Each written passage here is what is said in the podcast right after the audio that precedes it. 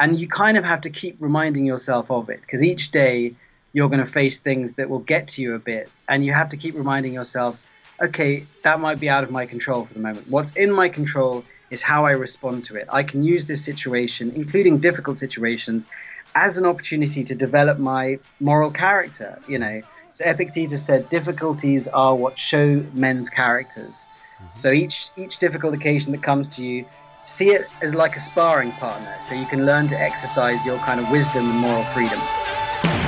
So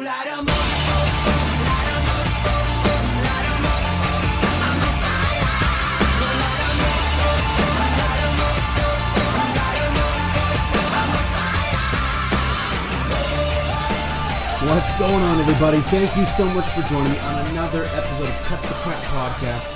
Every single week I'm condensing a book down its core golden nuggets and bringing on the author to have a conversation with them about each golden nugget. Hope you all enjoyed last week's episode, and I hope you guys are following me on social media LinkedIn, especially, Instagram as well, and uh, Facebook. And every single week I'm giving you different golden nuggets, different explanations of each golden nugget. And as I keep going on it, I'm going to keep bringing you more information, better content, and uh, just hope to extend, you know, my relationship with you out from the podcast to more on the social scene as well. Don't forget, if you haven't rated or reviewed the podcast, get yourself in for the quick draw. All you need to do is rate and review the show, take a screen capture that, send me an email, and you're automatically entered into the draw. I've decided that this quarter I'm going to be giving away a MacBook Air. So if you don't have a MacBook Air, if you want one, hell, maybe you might even have one, you want to replace it, you might want to sell it on eBay. I don't care what you want to do with it. Either way, get your entry in and you'll be entered into a draw for the MacBook Air. So far, I have only what, maybe about 50 entries. So there's lots of opportunity to win. If you have a 1 in 50 chance of winning a MacBook Air, why don't you want to do it? Get those registrations in, rate and review the show, and I look forward to uh, entering a lot more of you in the draw. All right, so this week we got the book Philosophy for Life and Other Dangerous Situations Ancient Philosophy for Modern Problems by Jules Evans. This is a very interesting book because essentially it looks at common problems that we all face and some of the philosophers, the philosophies that have existed for thousands and thousands of years that we can follow in order to deal with common problems that we face. Now, when Jules was younger, Jules used the philosophies from some of these major philosophers, and we'll go into the book on who these individuals were and what their philosophies were. But these philosophies that he adopted helped get him through some very difficult times. And so I picked this book up because just in case you're listening and you're going through tough times, and if you're not, you probably will, or you did. We're all going to go through tough times. So if we can arm ourselves with the correct philosophies, the correct mindsets to help get us through these difficult times, then hey, why not give it a listen? So, in any case, enough jibber jabber. I want to crack right into this one. Give it a listen, and we'll catch you back here right at the very end. Enjoy. I'm very excited to bring you our guest today, Jules Evans, the author of Philosophy for Life and Other Dangerous Situations, Ancient Philosophy for Modern Problems. Jules, how you doing, man?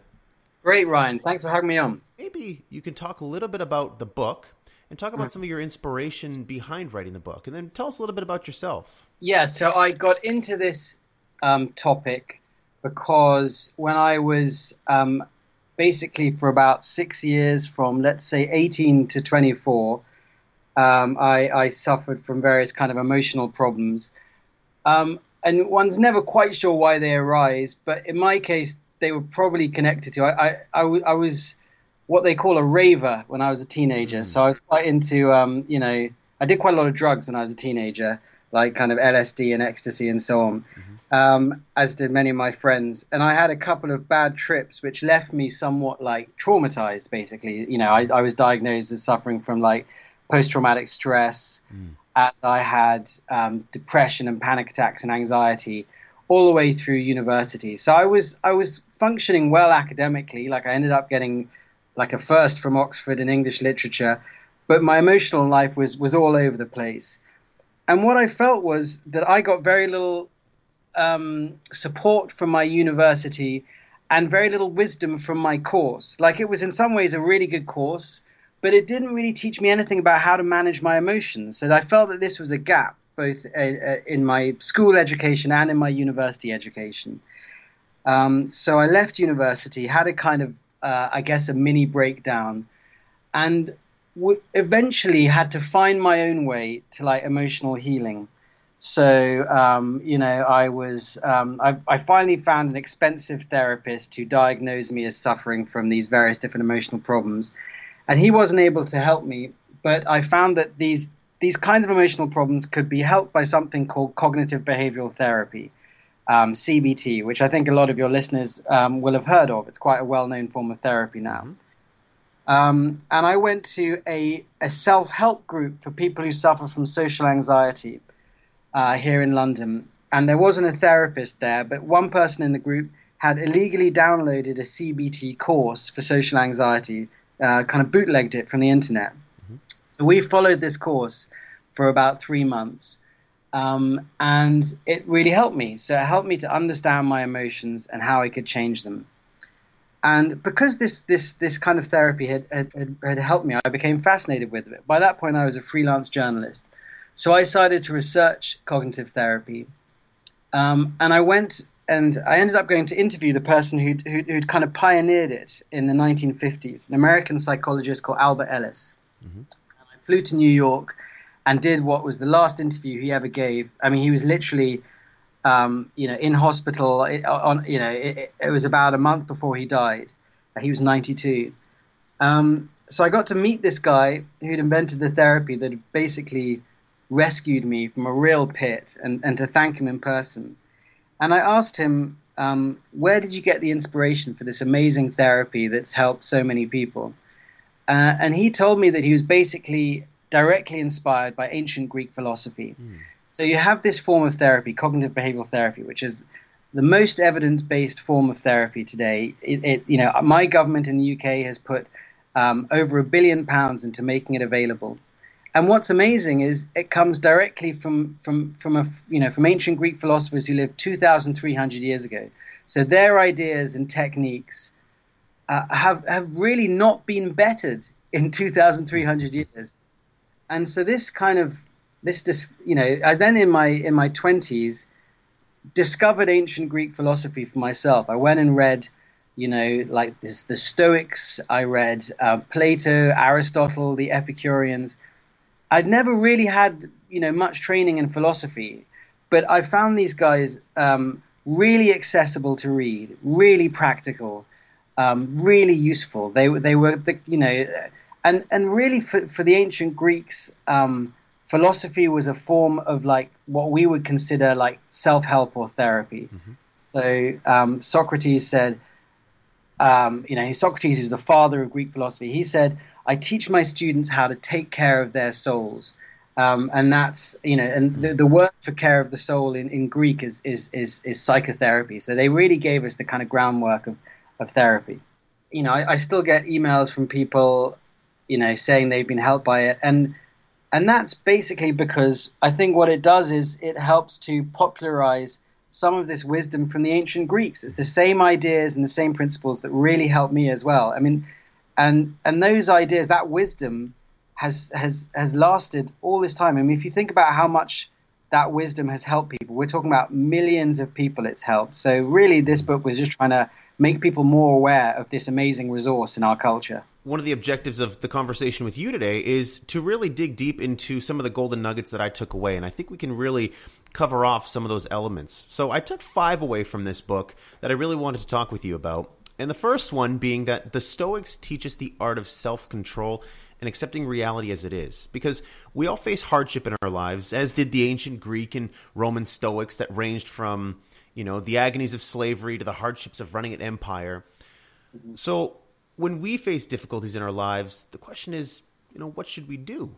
Well, if you look at the Stoics, their central belief was that we should concentrate on changing what is in our control and accept what isn't. And by doing that, we avoid frustration and increase our effectiveness. Yeah, I mean, they really pioneered, um, uh, the, you know, the, the, psychology of resilience.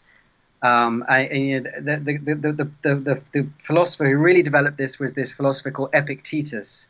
He was a, a slave in the Roman Empire um, which meant he had zero control over his external life.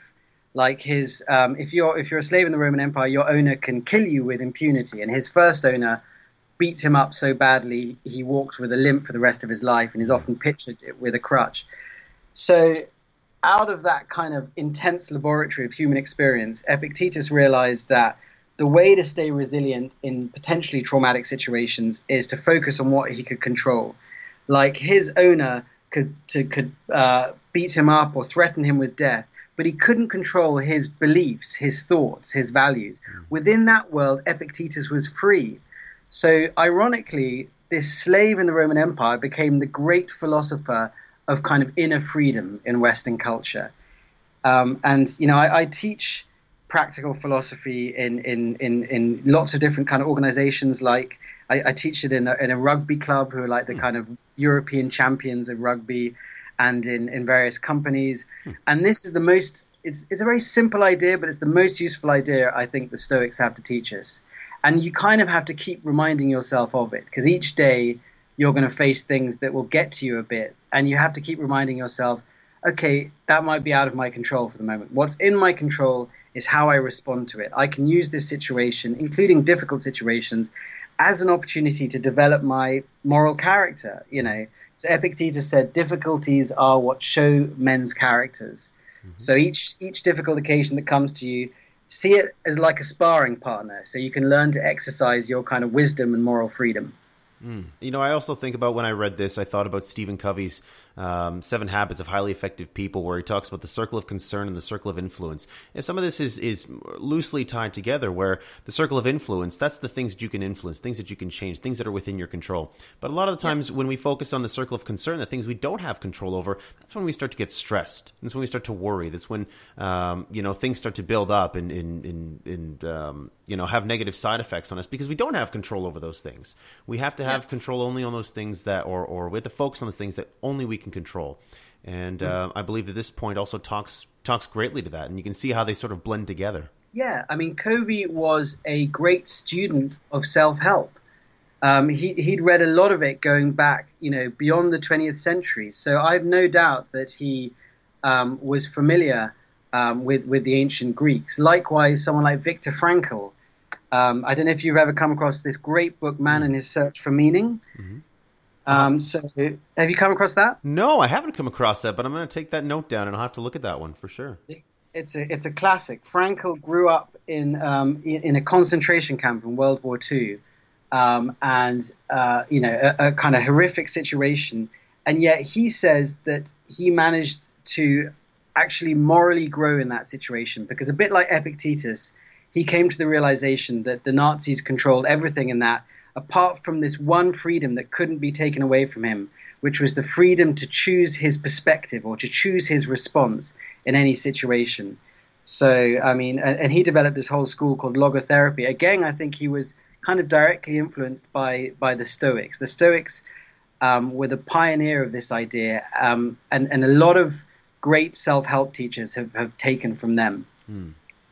So if we look at golden nugget number two, we talk a little bit about the Epicureans. And so my takeaway here is that follow the Epicureans because they'll teach us to find pleasure in the present moment. And mm-hmm. when I look at this, you know, Epicurus believed that by neglecting the present moment, we make ourselves unhappy. We put our mm-hmm. happiness off to the future, looking forward to the day that, you know, we can purchase that car or I can purchase that house or take that vacation. And while many of mm-hmm. us do that on a regular basis, the Epicureans, they believe that looking into the future is a waste of the present and that we should be savoring life while we can. And in the same mm. vein, they also believe that since the past no longer exists, focusing on negatives of the past also holds us back.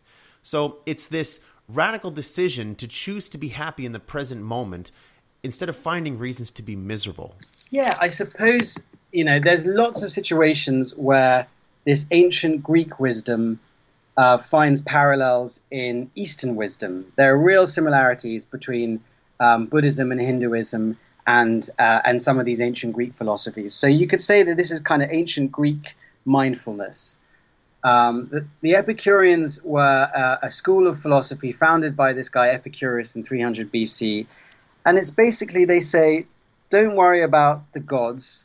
So they were quite a radical, shocking philosophy for their time they say, you know, the gods don't really care about human affairs. The main thing is to try and be happy in this life, and humans are just really bad at being happy. We all seek happiness, but we're rubbish at doing this. Hmm. and one of the reasons is we just we just worry a lot. We have this amazing capacity in our minds to time travel, and that's an important capacity, right? To reflect on the past and to build a narrative and to kind of build models for the future.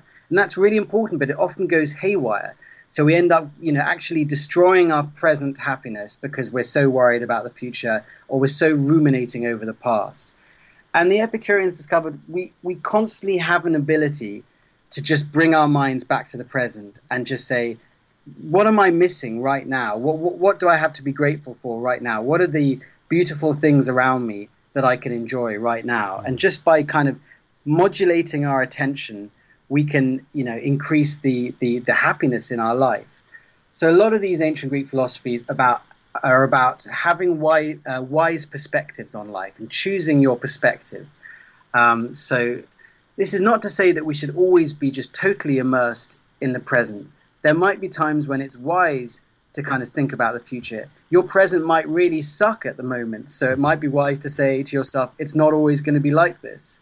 But there are definitely moments like in my life where, you know, rather than just constantly say, you know, deferring happiness, saying, well, what's stopping me from being happy right now? You know, to some extent, happiness can be a choice.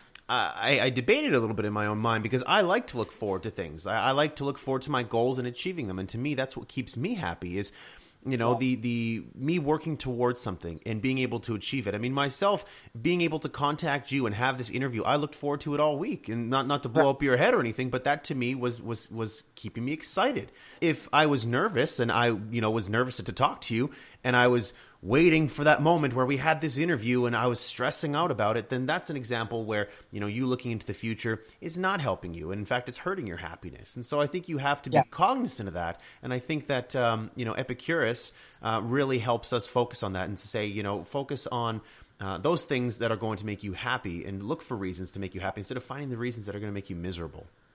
Yeah, and you make a good point, Ryan, which is that basically a lot of these Greek philosophers, they used, um, and, and I should say Roman philosophers as well. The book is about like Greek and Roman philosophers.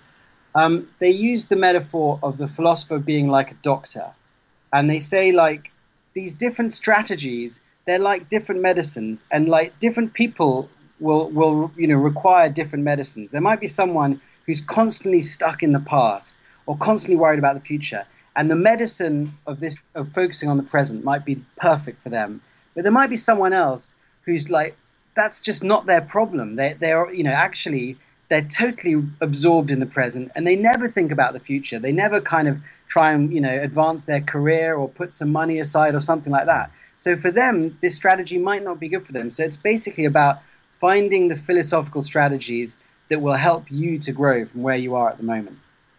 In Gold Nugget number three, we look at the Pythagoreans, and how they want us to distance ourselves from our daily troubles. So, thousands of years ago, the Pythagoreans were the first to try and see their lives from a larger viewpoint that made their own lives seem small and insignificant in the grand scale of the universe. So, in times where you know we as human beings we sit here and you know we make mistakes we embarrass ourselves we need to think back to that philosophy and we need to imagine ourselves as tiny dots on the big blue earth and ask ourselves, does it really matter?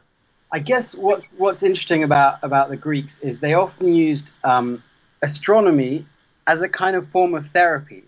So they said if you're really getting um, worked up about your life, really stressed about something, they would practice this contemplative technique called the view from above, which would be like imagining looking down at yourself and your life from the perspective of first of all your street and then you know like then from the perspective of looking down on your country and then looking down on the whole planet earth mm. so you're literally imagining yourself kind of rising into space and then kind of considering the vast expanse of the universe and this would be a way of really broadening your perspective right out uh, it's a form of, it's a kind of technique for for transcending your ego your little self mm. as a way to kind of just put things radically in, in perspective. So you might find that when you watch a documentary, you know, I don't know if you've ever seen Carl Sagan's Cosmos, for example, because sure it's great mm-hmm. that you can go and watch on YouTube. You just watch that for half an hour, and I find I just feel like calm. you know, it gives one a sense of awe, right?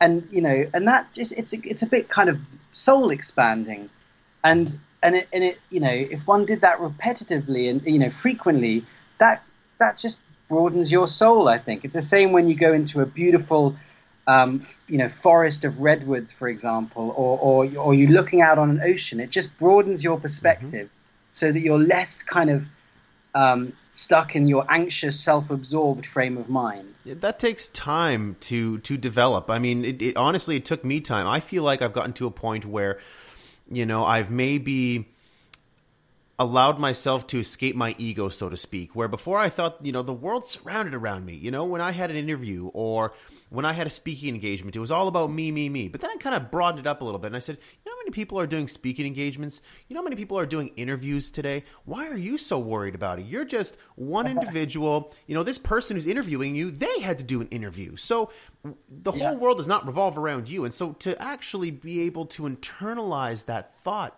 it takes time, but it takes experiences like the ones you're talking about to help bring that perspective to your to your your, your soul, your mind. I, that's fascinating. I mean, I, I'm the same. I get, I you know, I had bad social anxiety when I was younger, so I have kind of strategies to cope with social anxiety, and I do a lot of talks as well. And I'll often, you know, often feel anxious still before talks. And my strategy, the kind of perspective I take to try and frame it, uh, is is I think maybe there'll be like a few people here that this talk will be really helpful for. Mm-hmm. So it doesn't even matter. It's not really about me and my performance. It's about just trying to pass on the wisdom. Mm.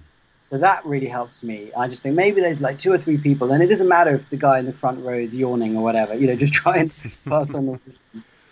One thing, a lot of um, that's at the heart of both ancient Greek wisdom and cognitive therapy is the importance of like habits, like you've got to do things repeatedly to change your kind of attitudes and your perspectives. Mm.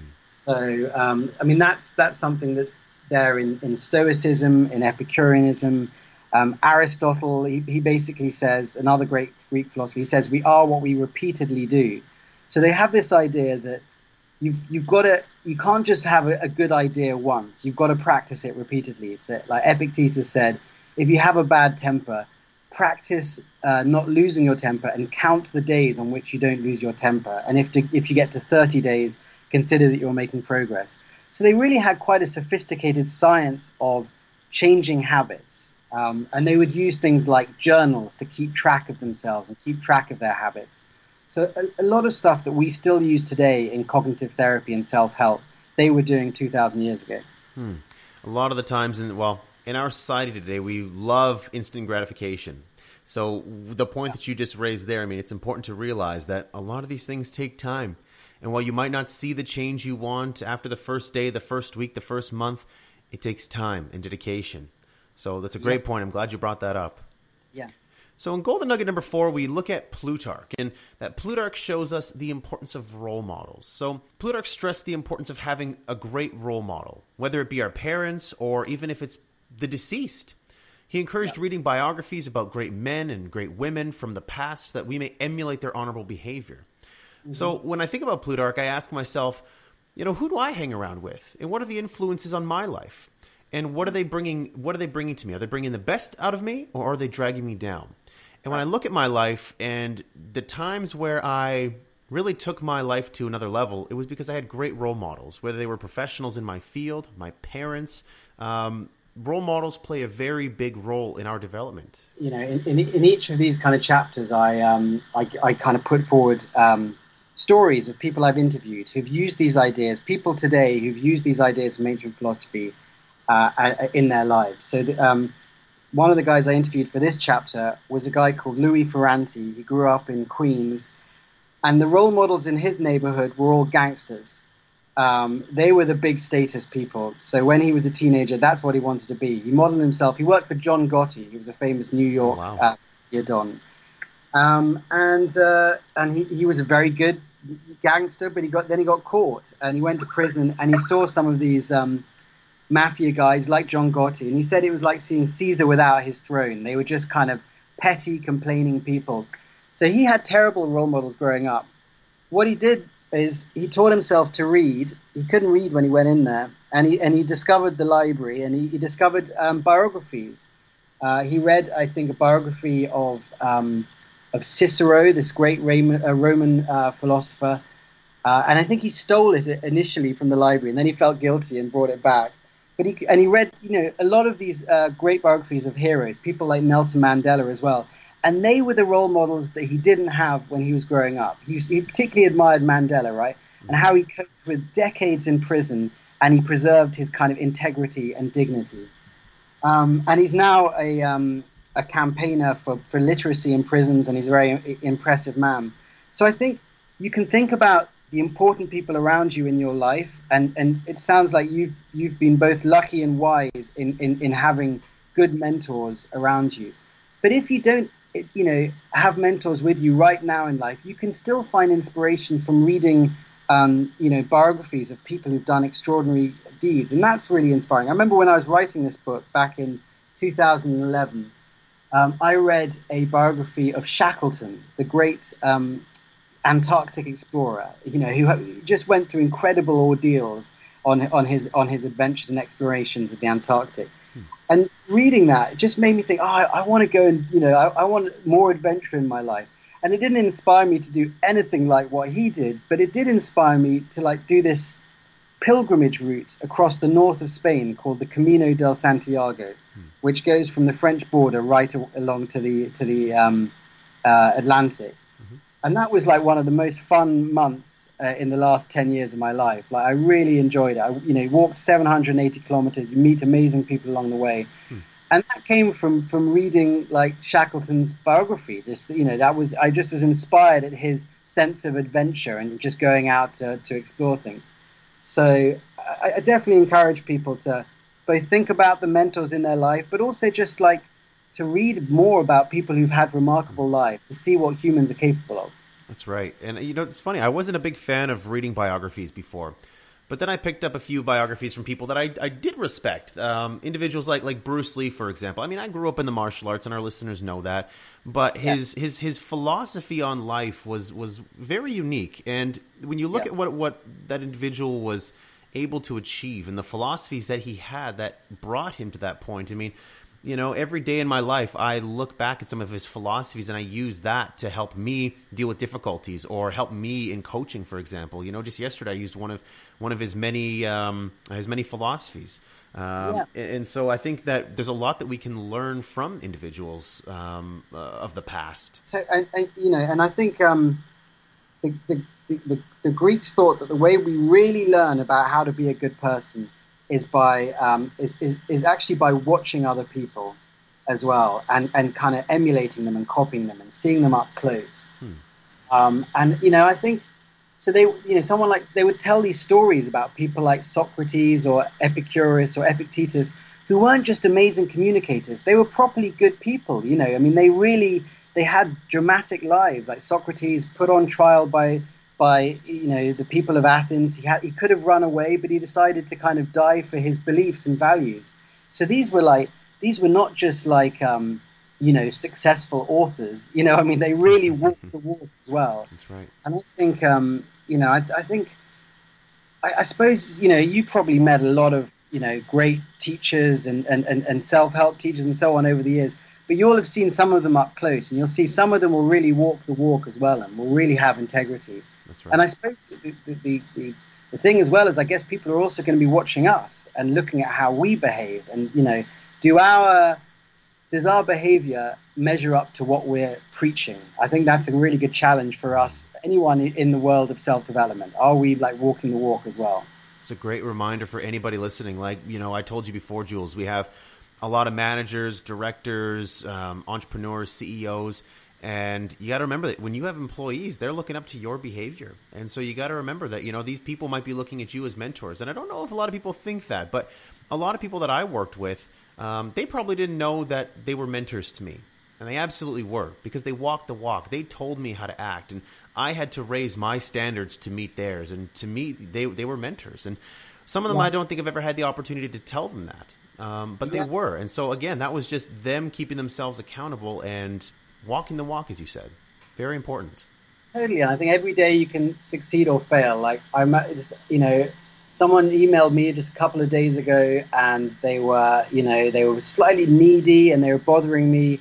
And I sent back a rather kind of, you know, uh, unkind reply, just rather brusque reply, and that person was kind of looking up to me and looking to me for something. So I feel bad about that. Mm. So, you know, I think every day you got to try and hold yourself to account, and and, and including seeing when you when you don't measure up to the mark.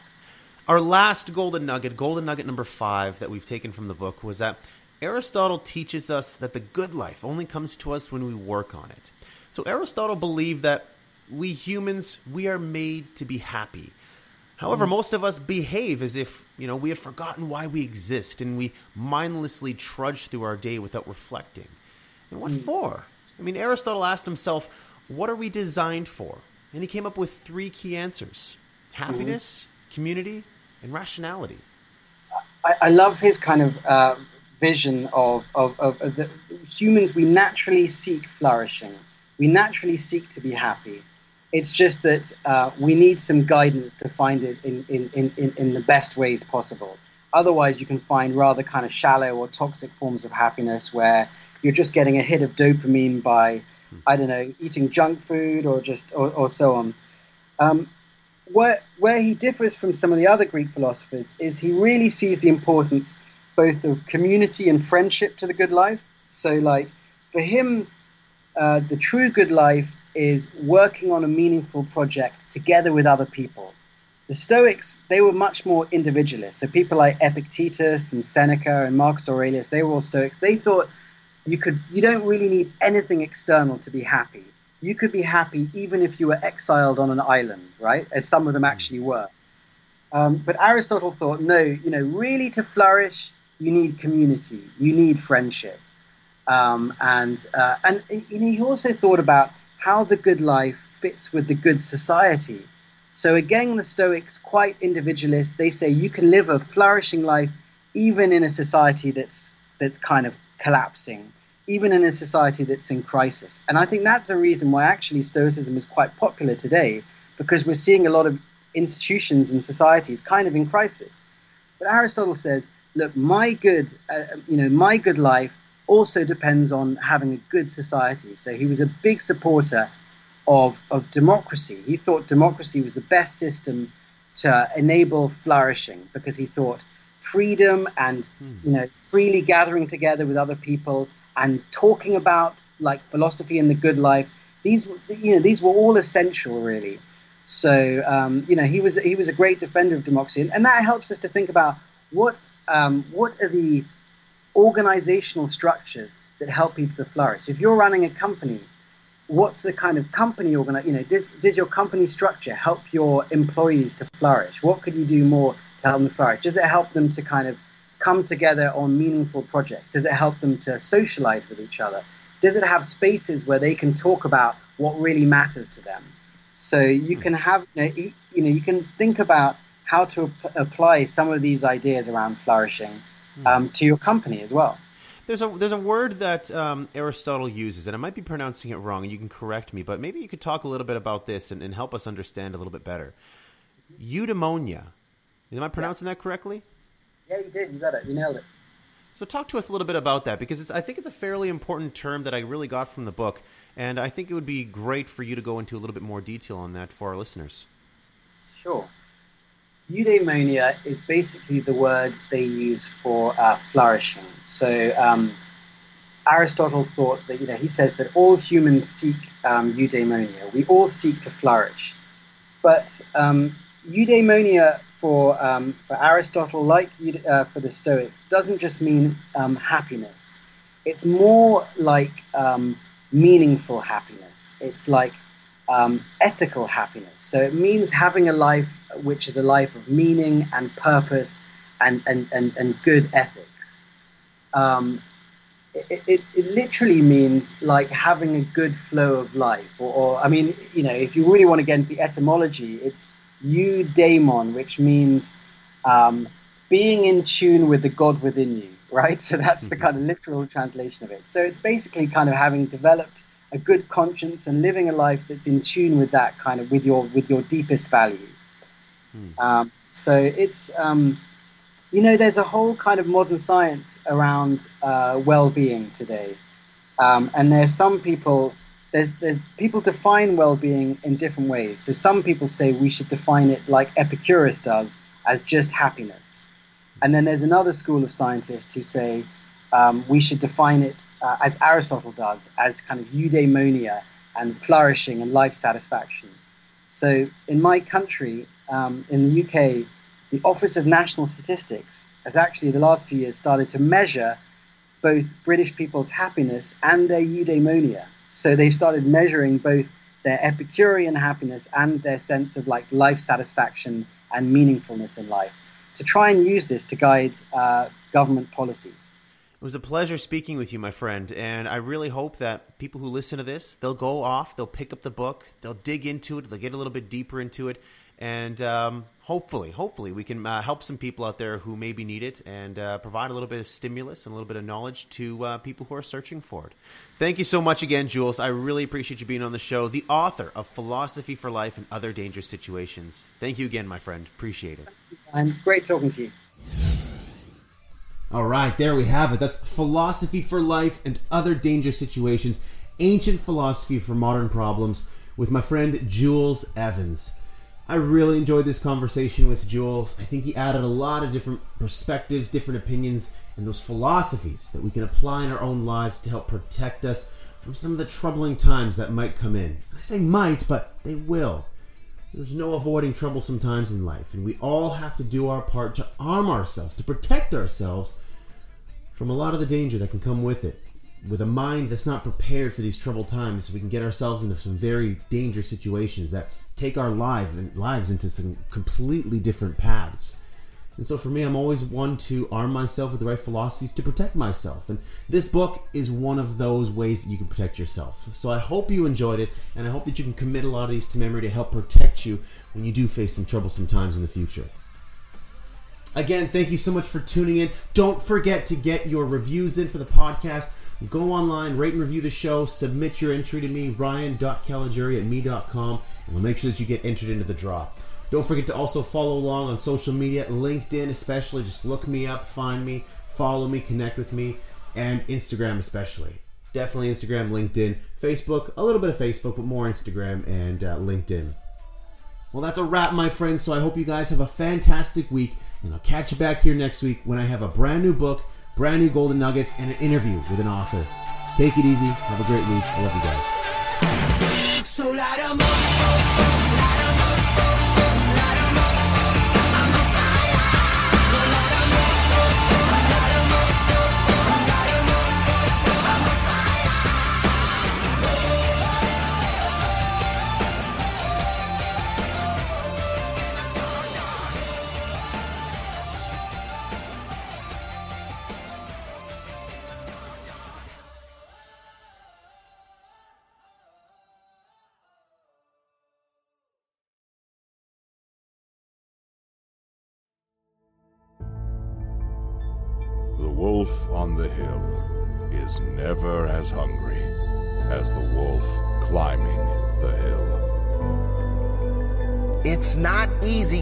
it alone, but if you keep going, stay true to yourself, it will be worth it in the end. The hardest walk you can make is the walk you make alone. But that is the walk that makes you the strongest. That is the walk that builds your character the most. To all of you fighting battles alone, to all of you going against the grain, battling the naysayers, stay strong. Keep going. Stay strong. Keep going. This walk is hard, but the hardest walks lead to the greatest destinations. The toughest climbs always lead to the best views. It will be worth it in the end. And if you show what you are made of, the right people will show up in your life. You won't be a lone wolf forever.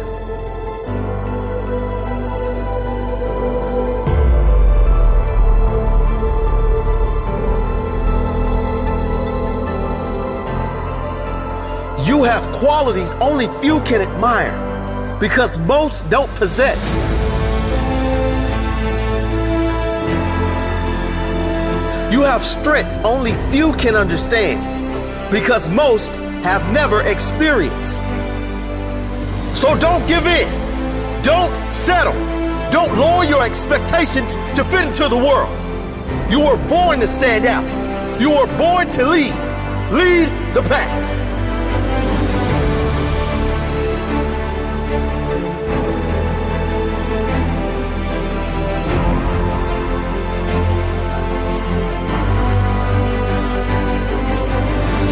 They say the wolf on the hill is never as hungry as the wolf climbing the hill.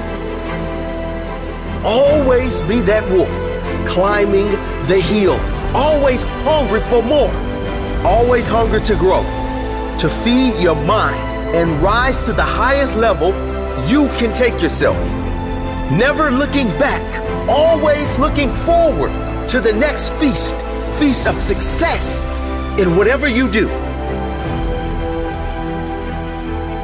It does not matter if you have to walk alone for a while. It is much better to walk alone in the right direction than to follow the herd walking in the wrong direction. Stay strong. Be different.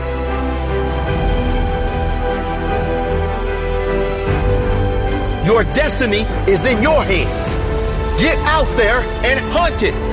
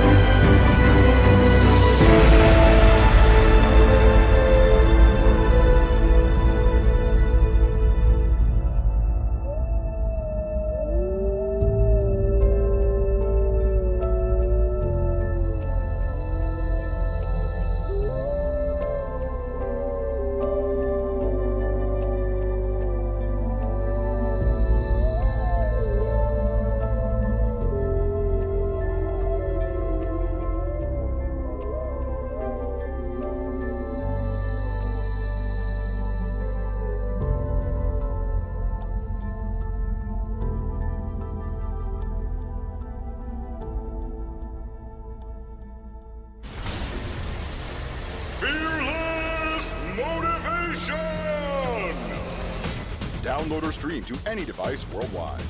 FearlessMotivation.com.